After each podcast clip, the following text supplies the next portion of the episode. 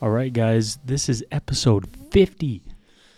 50 50 of Stone and Clay. I'm your host, Taylor Church.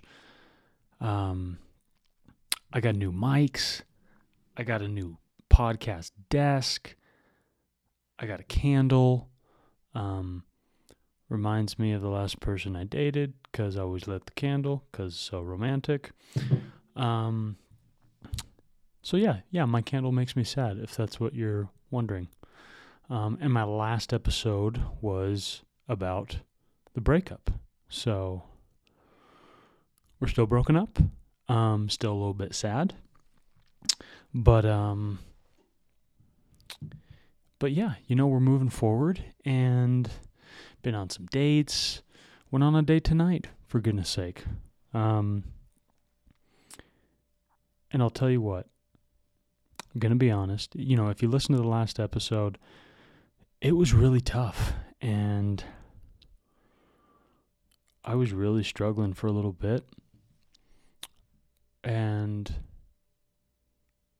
I have found a lot of strength and a lot of peace in prayer and in seeking my higher power. But I mean aggressively seeking. I don't mean just praying and believing in God and being faithful and whatever. I mean aggressively seeking my higher power. Whatever that means, that's what I've done. And what I've learned in this, in this crucible, this emotional crucible, is that God doesn't necessarily take away your pain, but He helps you bear it and He mitigates it and He gives you peace when you can't find it and I'm grateful for that. Um, today's episode is going to be about my trip to India that I got back from a couple weeks ago. Um, I've been meaning to do the pod earlier, but listen, I was upgrading. I was getting some good some good new mics, um, and I'm excited. But I have to say, just because this is so just weighing on my heart um, something pretty crazy happened this week, and a um, a friend of mine um, tried to take his life, and and he's okay now. Um, but I happened to be there at the time. Um, and it was it was a harrowing experience, and it was really more than anything, you know, sure you could say it was it was traumatizing. It was heavy, it was sad, it was a lot of adjectives, but more than anything it was heartbreaking and it was a reminder that a lot of people out there are experiencing a tremendous amount of unfathomable pain. Pain that's really hard to understand or relate to and he said some things in those dark hours that I've never heard a person say. Um, in the, that moment of desperation, that moment of of fear and vulnerability, and um, you know, it, it's opened my eyes to a lot of things, and you know, I don't want to go into too many details because I know it's it's a private matter um, between him and his his close friends and family. But um, I'm I'm just so grateful that I was there and was able to get him out of that darkness. Um, and in, into safer hands. And um, and yeah, I'm gonna move on to lighter topics, but it's just a reminder that not everyone you know is doing well. And a lot of people don't know where to put their pain and what to do with it. And I'm not saying that, you know, you can save a life or you can do something drastic to change someone's state, but if nothing else you can you can have a little more compassion, a little more patience for those that um, just for, for anyone, anyone that's around you. So um had kind of a heavy heart the past couple months, honestly. Um India was a great respite from all, you know, th- this was the the trip was post breakup, pre um whatever that was. But um but yeah, my my heart's been heavy and it's funny. I've been working this corporate job for a couple years now, maybe maybe more like a year and a half, a year and 8 9 months. But I'm work I've been working this corporate job that I haven't loved, but it's been it's been good steady job, good pay. Um it's all work from home and the day after my my friend was was put in the hospital um, and I was up till 9 a.m. with him and some of his family. Um, you know, I slept for like three hours and then I had a meeting for work and I got laid off. And I remember thinking, you know, this was just like a week ago. I remember thinking, wow, um, okay. Don't really care. Um, there's much more important things happening in my life right now, and I really just don't care. So, thanks for telling me. You know, it felt like it felt like casual news, and I was like, I'm going back to bed. And granted, I'm in a state where I'm not, you know, I'm not worried. Um, I have some severance, I have some savings, I have a good network of people that can help me get different employment. I would love to just focus on this podcast and writing and other um, creative endeavors, but I need a little, you know, I need some steady income. Um, but my goal is is to get there in the next few years. You know, maybe it's three years, maybe it's eight years, but um, I will get there. But um, but yeah, just in, in the midst of all the things I was experiencing, you know, letting me go from a job I, you know, was very unpassionate about, anyways. I was like, okay, you know, to me it felt um, tantamount to somebody saying, hey, um, we're going to up your rent $10 a month. I was like, yeah, okay, kind of sucks, but whatever. It's not going to change my life that much. Um, so yeah.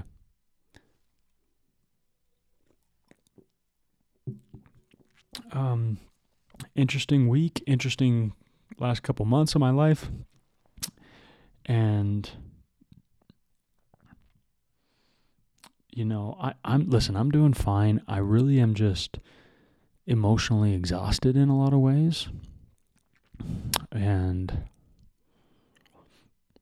actively looking for reasons to, to be grateful and to learn. And always i'm always looking for silver linings for reasons to be happy because sometimes happiness is tough you know? It doesn't necessarily come when you want it. It doesn't necessarily stick around as long as you think it should. And often you think, well, it's just around the corner, but then you get around the corner and it's it's not there. It's not there waiting for you. Or it's there waiting for you, but then it slips away just as soon as you touch it. Um, so when you have it, you have to be grateful. You have to celebrate it and you have to live in that moment and you can't be distracted by your phone or by some frivolous activity. You have to feel it and you have to be there because it'll go away. It certainly will. And that's not that's not pessimism. That's not bemoaning the state of life. That's just reality. And and sometimes it sticks around for a while and life feels good and it feels effortless and it feels rich and full. But uh, there will certainly come a day when you'll get knocked on your tuchus because somebody you know will get sick. or something you love will go away. You know, it's just it's the natural state of things. So you have to have things that bring you joy and you have to relish in moments of happiness. Um, so, yeah, this India trip, I had an old roommate like 10 years ago. Um, and when I say 10, I mean 13, that uh, moved in with me and some high school friends straight from India. I'm talking his first day in America was his first day as our roommate. And he was always a nice kid, always, you know, like kind of funny, not like, you know, not going to put him on a top 10 list of funniest friends I've ever had, but it was kind of funny. And most people aren't funny. A lot of people have good senses of humor, but most people are not funny. But he was kind of funny and you know, interesting. I had never lived with somebody from Asia, let alone India, and um, he was just going to BYU, good accounting program, and we became close. And I think he only lived with us for maybe a year and a half or so, but we always just, you know, um, kept in touch. You know, there's about five of us from high school that um, that lived with him and kept in touch. And then he went to my buddy's wedding, I think seven years ago, and that was the last time we saw him. But we actually kept in touch. Like we would have the occasional phone call, um, you know, text here and there, of course. But uh, I feel like if you're actually making phone calls, you're keeping in touch. So, um, yeah, he was just a special kid. And at the time, you know, I think he was, what? He was 18, you know, fresh, fresh off the boat. And, you know, we were a few years older. And so, um, anyways, he hit me and some of our other friends up a couple months ago and was like, hey, I'm getting married in India and I'd love for you guys to be there. It would mean a lot. And listen, I'd always wanted to go to India. Like, I think I've always been fascinated by the fact that it's so highly populated. Like, I, I want to go to China too, but India seems more beautiful, more, I don't want to say rustic, uh, but um, uh, more romantic. I don't know, like, China seems so just like business. Everyone there seems so serious. And I'm sure one day I'll go to China and I will love it, but India has always sounded more interesting and more beautiful. And so, um, me and one of my best friends, who's married, jumped at the opportunity. Um, so him and his wife came. So it was just us three. A few others wanted to come. wasn't super realistic with their lives. Um, India's a commitment, and you don't want to go there for four or five days, you know. So we went for, I think, nine total days. I mean, with travel, we were really only there about a week. But um, but yeah, we uh we got you know flights were expensive, but we uh we stayed in a nice hotel that was paid for by our friend and his family. So we were pretty pretty hooked up, and we're like, you know what? How often does somebody invite you to India? and how often do you actually have things to do when you get there? So he was awesome and gave us a lot of ideas of things we could do and places we could go that were within reason. I didn't realize India was so massive. I guess it's about a third of the size of the United States, and that's counting Alaska. Um, but the United States has about 400 million people and India has 1.4 billion people. So, kind of crazy. Um, and that was one of the things that was so interesting to me. I would like, we got a tour guide and we went through this company that like provides you with like drivers and tour guides. And sometimes they, they kind of do both. But for most of our trip, we had these guys with us throughout a lot of the day, most of the day. And and they were amazing, awesome local guys. And so I would always I would always ask them questions about, you know, well, how many people live in this state or or how many people are in this city and obviously stuff I could look up myself, but on these trips I try to stay off my phone as much as possible besides um, taking pictures. So my phone's out a lot, but I try not to be googling stuff and checking Instagram and and stuff like that. I'll do that a little bit when we're like back at the hotel at night, but I feel like you know, if you're going to do that on vacation, do it if you're in like San Diego or Chicago or someplace with not a lot of novelty. But when you're in a new country that you've never been to, everything's new the culture, the food, the smells you really got to soak that in. And on those long days of seeing as much as you can, you you know your phone battery can dry up pretty quick anyway, so it, it's good to stay off it. But I remember asking them. Let's see, I wrote a few of these down. These are some crazy numbers. So, in one of the states we were in, it has um, Uttar Pradesh. There's no way I'm saying that right. Um, but Uttar Pradesh, they would call it UP. It was about 94,000 square miles. Now, mind you, Utah is about 85,000 miles. So a little bit bigger than Utah. Um, I guess it's roughly the size of France. Um, France has about 67 million people. Utah has got uh, three or four million people. Um, Uttar Pradesh has 243 million people. So that was pretty mind blowing. That's one state a little bit bigger than Utah and has like, I'm not great at math, but you know, like United States 400 million. This is 243 million.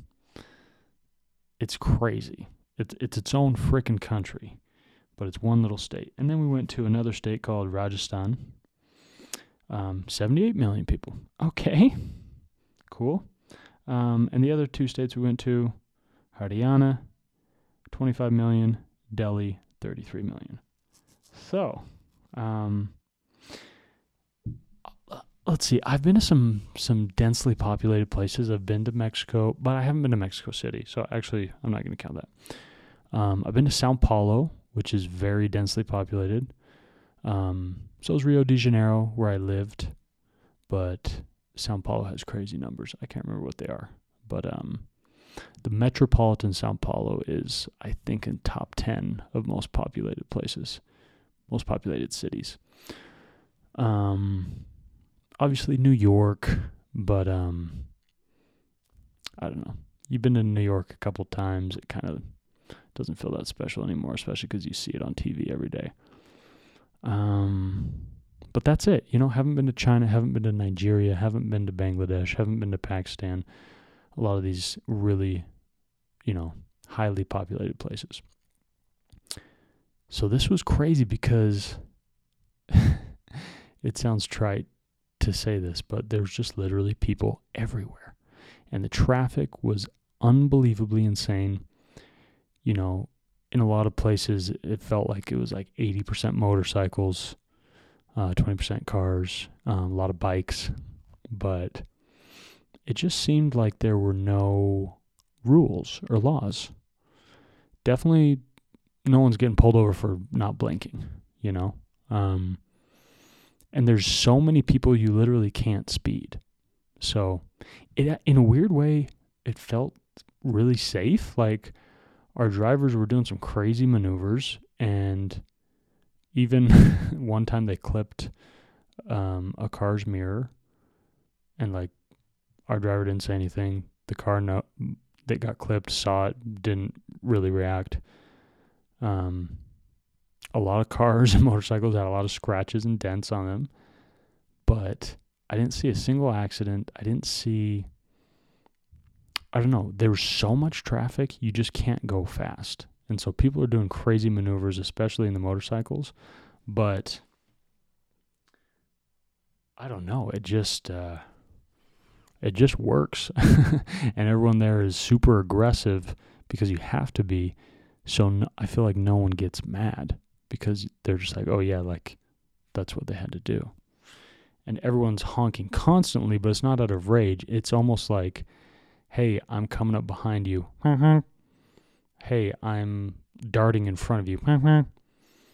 um, so yeah, it was just cool to see see how how things work differently. It it made me feel like everybody that's like complaining about traffic in America, it's like, dude, get a grip. You have no idea.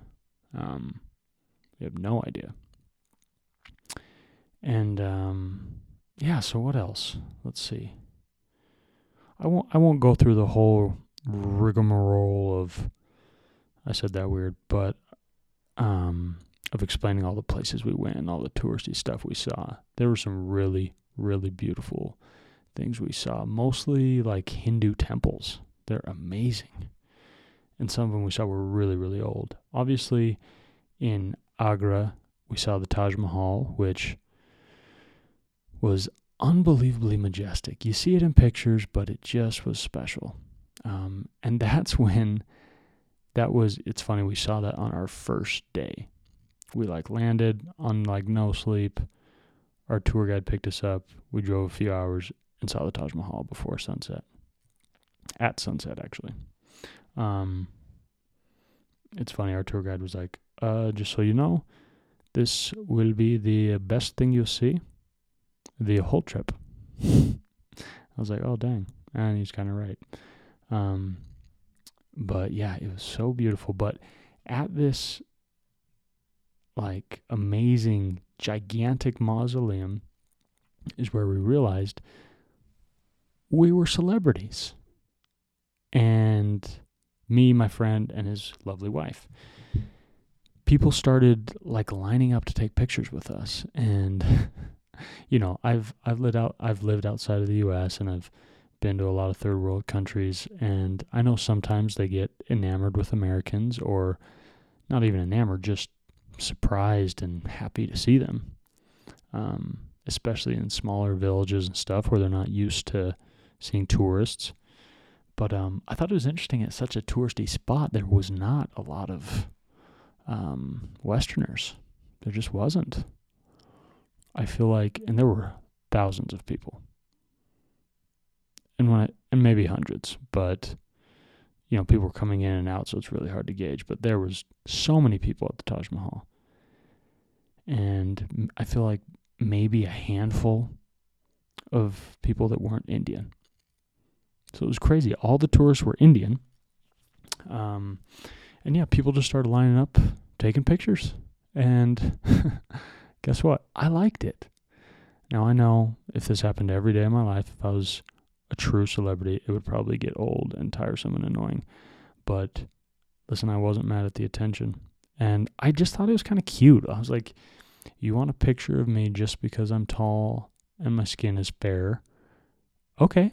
like, if that's cool to you, sweet, let's do it. Like, um, you know, I didn't want to like waste my whole day taking pictures, but I was happy to take a few here and there.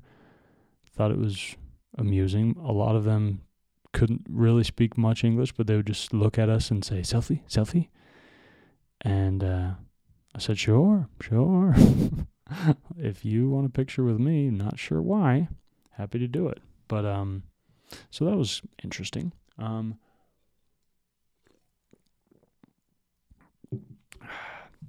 let's see. The caste system. The caste system was wild. I've known about it, you know, for however long, but um, it is very alive and real. It's not just this ancient cultural thing. It is current and very much alive. And again, I asked our drivers, I asked our tour guides, I asked people at the wedding about it, and um, I got very different responses from people at the wedding. At the wedding, both families very wealthy. A lot of them have relatives that live in the United States. Um, so, you know, they themselves are in a different caste, but a lot of them made it sound like it was kind of this antiquated thing and it wasn't really um I guess they made it sound like the caste system didn't matter to them. They didn't consider it all that often. Whereas the the poorer people I talked to, they made it sound like, yeah, that's how everything runs through the caste. Like you marry within your caste, you get your job based on your caste. You like people can tell what caste you are just by looking at you.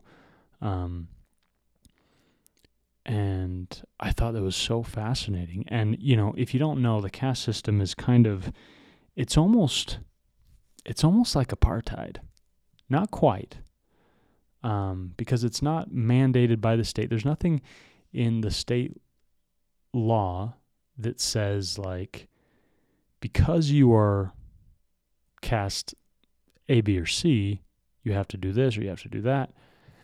But um, it's deeply, deeply seated in the culture.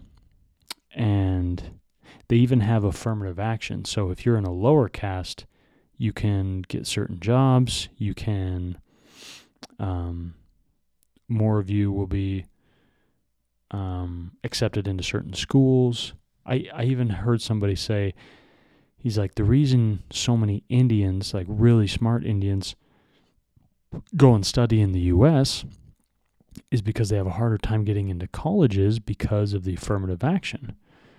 Um, and you know, I didn't do any further research, but I thought that was interesting.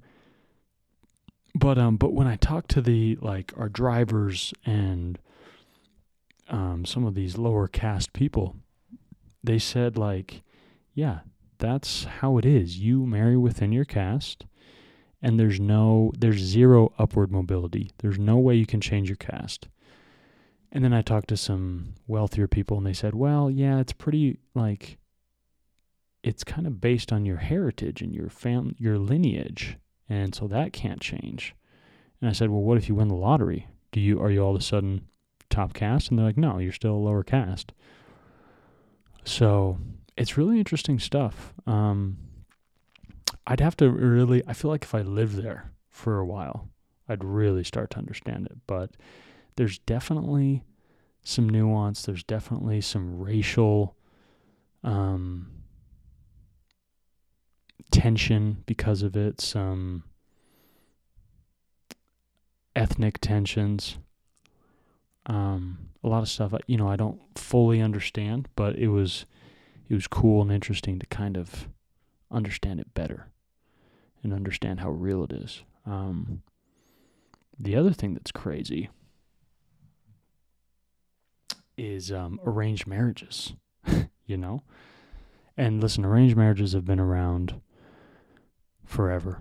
You know, they're, if, if you look in, in antiquity, they're very common, especially in royal families. Um, and there's a lot of reasons for that, but most of that practice kind of died out sometime in the 20th century in most countries. It became less about utility and more about love, right? and and the more you study arranged marriages in the past, the more you realize, well, no wonder everyone was unfaithful. but because um, it's not like love didn't exist back then, they just married for utility, and you married certain families, and um, a lot of it had to do with things not involved with love. Um, but India has held strong, held really strong. So our buddies our buddy that got married was technically an arranged marriage. Now, he said that they dated for a while, um, but his parents set him up. And I think his family and her family, they're a little more laissez faire with the whole thing.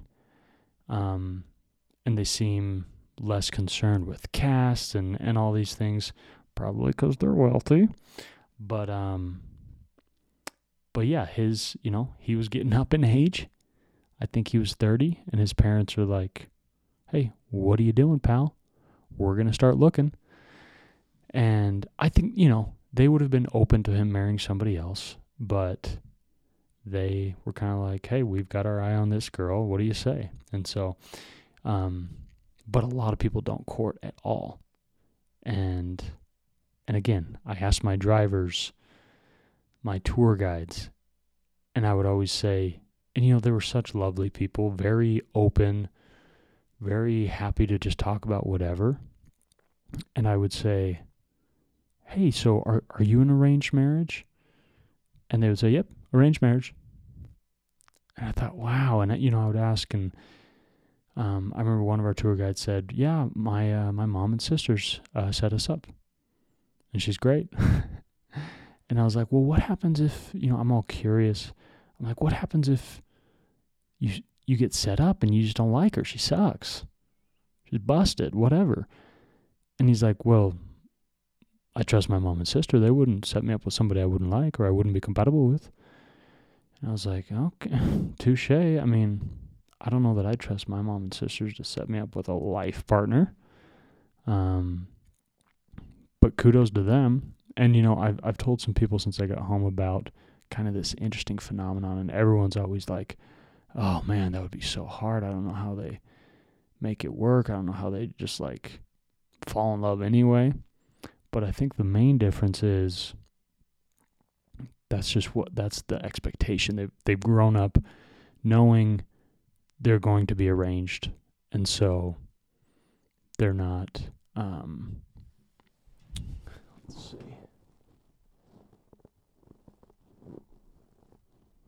Oh dang it! um, video went out, um, they're not worried about it not being for them or not a good fit or you know that's just what everyone does in their family and in their circles so that's what they do so um and it's interesting you know people people will argue well it probably works better because they have a much lower divorce rate. I think it's like 3 or 4% of Indians get divorced. But that's not really a fair assessment because it doesn't mean they're happily married, right? And it's really hard to quantify that and go around and ask a billion people how happy they are. but um, it's interesting to consider and think about. Um, it's just cool to realize how differently people live their lives. And you don't have to agree with their ways, but you also don't have to disparage their ways and you don't have to think they're stupid, you know? You can think they're silly or antiquated or not for you, but you know, to, to better understand people, I think it helps to try and open your heart to, to their ways and maybe even, you know, I'm not saying you need to try their ways, but maybe think, well, maybe my ways aren't more correct. They're just, you know, a better fit for me, or they're, hold on. You know, they're better fit for me, or they are more conducive for my lifestyle, or just more my culture. But, um, anyway if you're wa- if you're watching the video version, there's going to be a weird little gap in between, but don't worry about it. I'm just talking about um, culture, arranged marriages, interesting stuff. Um, what else? Um, I wrote down a couple things. There was something one of my drivers said his name was Karan. And Karan was a boss. I really, really liked him. He was unbelievably polite. Every time we got someplace, he wouldn't say, Okay, we've arrived, you can get out now, or, you know, please unbuckle and exit the vehicle. he would just say, Yes, please. Yes, please. And that meant we're here, get out of the car. But um and he his English was good enough. He could answer most of our questions and you know, he could talk to us all day. But um you know, his accent was thick and said a lot of things incorrectly, but he was so fun to talk to. And I remember just talking to him about being a tour guide and being around strangers for four or five straight days and and he said um he said if you people happy, me happy. and I thought, such a simplistic view of things. And I know, you know, he didn't maybe didn't have all the words to articulate exactly how he felt, but I like the whole if you people happy, me happy. Like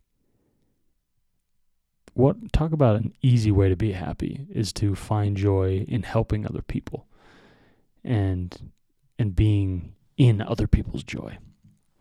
But that that's hard to do. Most people only look for happiness in their own life, in their own achievements, in their own um, pleasures. But I think if you're like, well, if my friends are happy, I'm happy. If my coworkers are happy, I'm happy. If my family's happy, I'm happy. If people around me are happy, I'm happy. Not a bad way to live life. Not a bad philosophy. Um, just a couple more things. There was, you know, and I've seen this in a lot of other countries, but there was some pretty extreme poverty, some pretty heart crushing um, images we saw. And one of them happened, I think, the first day. Um, listen, it always breaks your heart when you see child beggars, kids on the street asking for money. And the more I talked to the locals, the more I realized a lot of them aren't necessarily homeless kids. They are just come from extremely impoverished families. And that's just what the kids do. They go hustle, you know, they go try and sell bananas on the street, or they try to sell you little trinkets, especially in touristy spots. Um, magnets, you know, little little chess sets. they they will sell any and everything. Um, and then some don't even have those resources, so they just beg. But I saw a girl by herself in a very, very highly um, a, a high traffic area, motorcycles zooming by. This girl couldn't have been more than four years old. I would guess three. Barefoot, knocking on car windows, asking for money. And like, more than anything, I was afraid she was going to get run over, you know? And, um, and there's so many people flying by on motorcycles and bikes. And, you know, we were in this taxi cab and it's like, you can't even, we couldn't stop to help her if we wanted to. And if we did, I wouldn't know what to do with her you know? Um, and, and maybe she had siblings or parents nearby, but I didn't see a soul. And, you know, she was very dirty and very petite. And it just broke my heart. It broke my heart to see that. Um, but I think sometimes it's good to see things like that to uh, remind you how good you have it, to remind you how much like the human race is just related. Like I think when you feel for people, it's a reminder that hey, that person's your brother, man. That person is is your sister. And you might have to do some wacky genealogy to find the connection, but man, we're all you know, related in some way. We're all brothers and sisters and it sounds hokey, it sounds trite, but it's true. And I think when you empathize with people and you sympathize and you see people's hurt and it hurts you to see, that's a good reminder that, you, you know, you're brothers, your sisters. Um, so yeah, that hurt to see, but um, I I was just so grateful for the whole trip. It was it was a great time to be with two close friends, to spend some time away from from work and and the worries of my soul. um, and we had like a six hour layover in London, which was awesome. I'd never been. I had had a I had like a three hour layover in London during my Greece trip, and we hustled and just got to this little town and had food. And that was it. The only thing British about it was our waitress's accent. um, I just wanted to say I had been to England, but yeah, we had a long layover in London, so we got to see all the stuff. Saw Big Ben. Um, um, what's it called? Um, Westminster Abbey, um, Buckingham Palace, you know, all, all the good stuff, and uh, Abbey Road. And uh, yeah, so London was cool. I wish we had had a little more time to like eat and kind of like you know sit in a pub or or do something a little more than just touristy stuff. But it was cool. Got some good pictures, and I would I would like to explore England more, the UK more, especially like. I know it's cla- you know it's cliche, but I got to get a Stonehenge, you know. But I really love just getting on the outskirts of places. That's where it gets fun. But um yeah, I think that's about it. People have been asking me what is like you know, where does India rank in my in my travels? And cuz India is my 21st country. And this is hard because, you know, I talked about this a little bit after my Greece trip, but I think the longer you stay somewhere, the more you love it. And so it's it's not really fair to compare like a 9-day trip versus like a 3-day trip. Like England is just not that high because I was there for 6 hours. Um, Brazil is like incredibly high. I lived there for 2 years. Um, United States doesn't really count cuz lived here my whole life. Um, you know, Greece I was there 10 days. Italy, I was there probably four or five days. Um, and so I always say a couple of my favorite countries are Poland and Croatia, but I was only in both of those for a few days. Um, so yeah, I don't know. India, I, I gotta think it's in my top five. And in no order, I would also put like, yeah, Poland, Croatia, India, Greece, and I'm to leave Brazil out just because it's a whole other category, having lived there. Um, I would say either Switzerland or Italy. So, uh, yeah, welcome to the top five, India. It's good to have you. The food, listen, the food was great. Um, only recently have I gotten into Indian food. A friend of mine served his LDS mission in India. He kind of got me into it.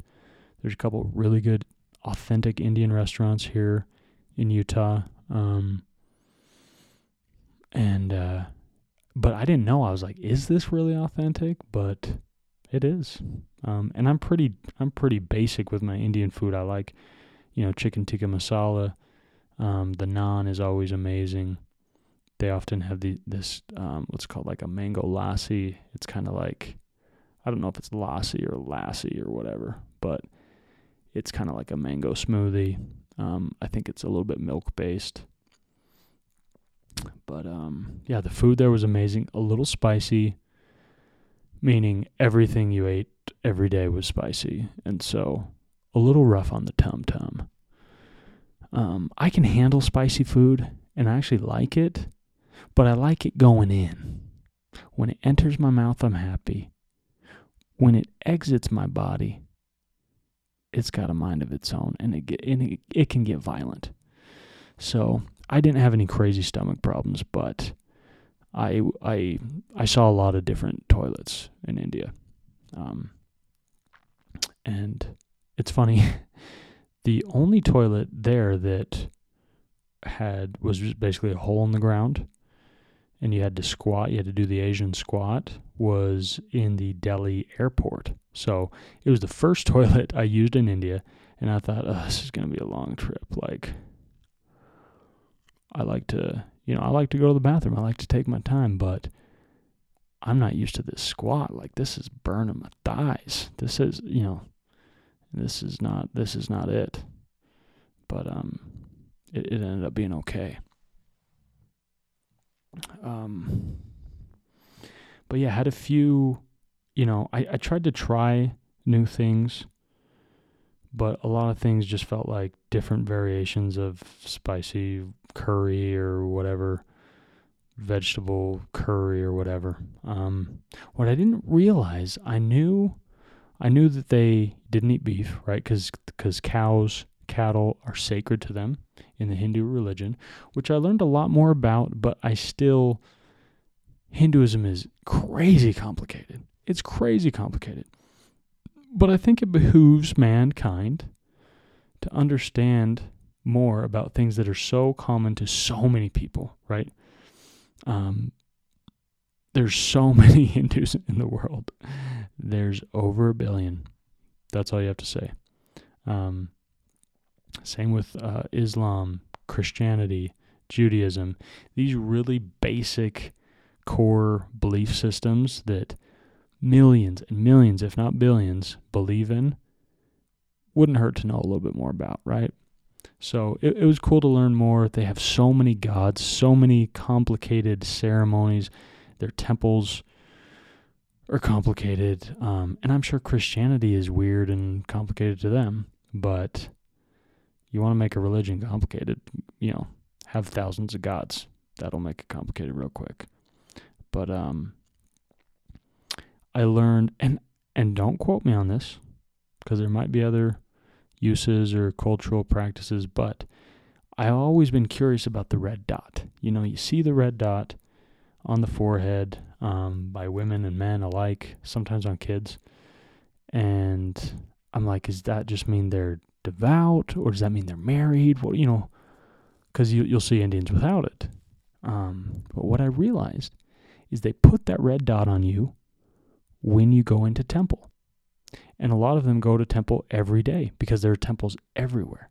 Because there's temples for individual gods, and a lot of them are really small and they're inside cities and they're right next to 7-Eleven or you know, they're everywhere. It's not you don't have to make a pilgrimage to the temple. They're everywhere. So a lot of really devout Hindus go to temple every day or almost every day. So um, you get dotted up right before you enter the temple. So um, we actually got dotted up. Um, you know, vi- visiting a temple, and but you know what? They also dotted us up during one of the ceremonies at the wedding, and there was not a temple involved. So it might also be just any ritualistic thing.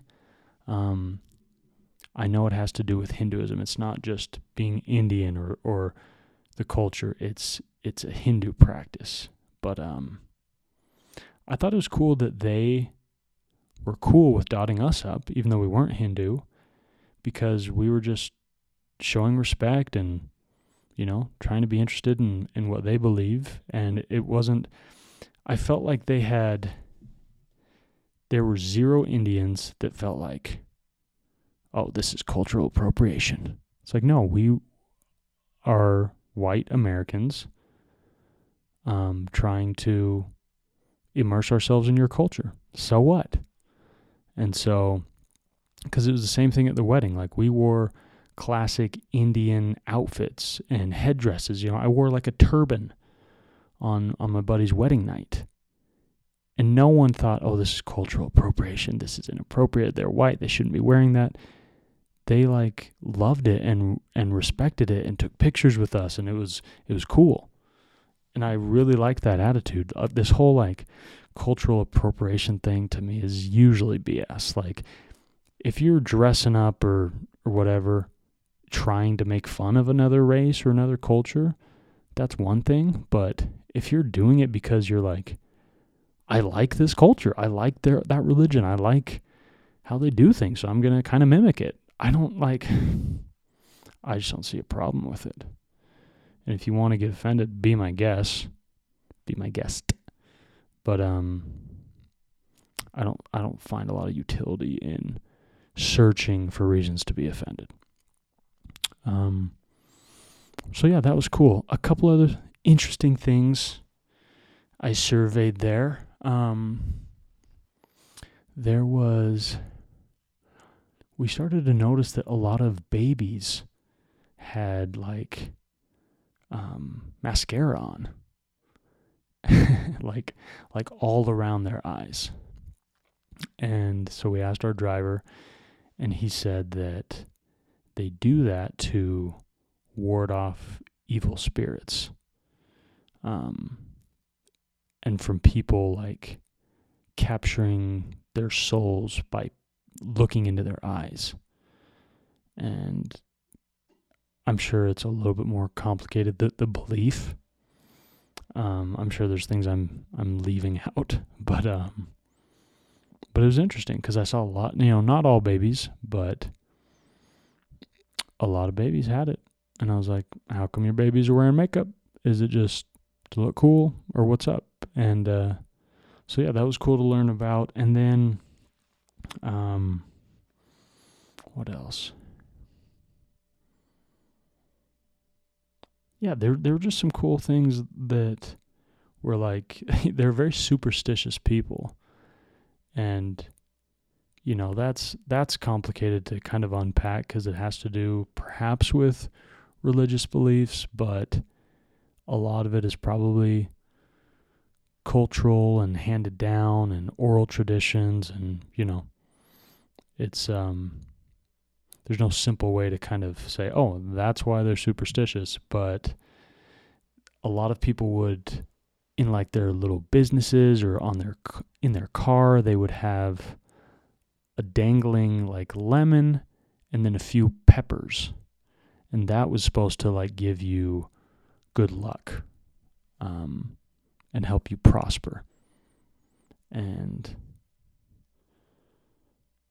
you know, I thought that was cool you know, I'm not, I'm like Michael Scott on The Office. I'm not superstitious, but I'm a little stitious. You know, I don't, I think a lot of superstition is kind of placebo effect, you know. I don't know that in and of itself these things have powers, but I believe in the power of thought and the power of belief, right? So, anyways, India, the subcontinent, was amazing. Um, for better or worse, the more you travel, the more you want to travel. So I was thinking on that trip, well, where's the next place I really, really want to go? And I don't know. I think my, my buddy I was with had recently gone to Egypt, and he was talking about that a lot. So that's that's definitely up there. You, I mean, you got to see the pyramids, right? You got to see them. Um, but I really want to go to Turkey. Man, I want to go to Turkey. And I don't even like turkey. I mean, turkey's fine, but it's no ham, you know? It's no pastrami, certainly not pepperoni. And the fact that we eat it every Thanksgiving is is a little discouraging, but the country I'm about. I'm trying to get there. So, and Turkey's not always safe, but I'm gonna go to Turkey. Anyway, um, listen, I'm really excited about the pod right now. I got this new, you know, these new fancy mics. Look at these. Um, they're really nice.